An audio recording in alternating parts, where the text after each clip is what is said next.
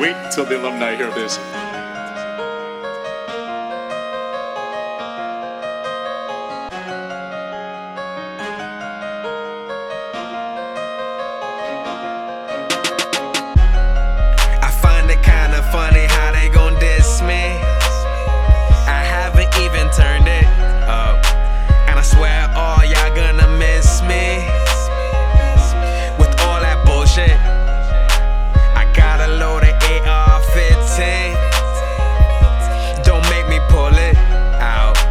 There's gonna be some massive killing. And no one's excluded. This world we living in is so crazy. So what you do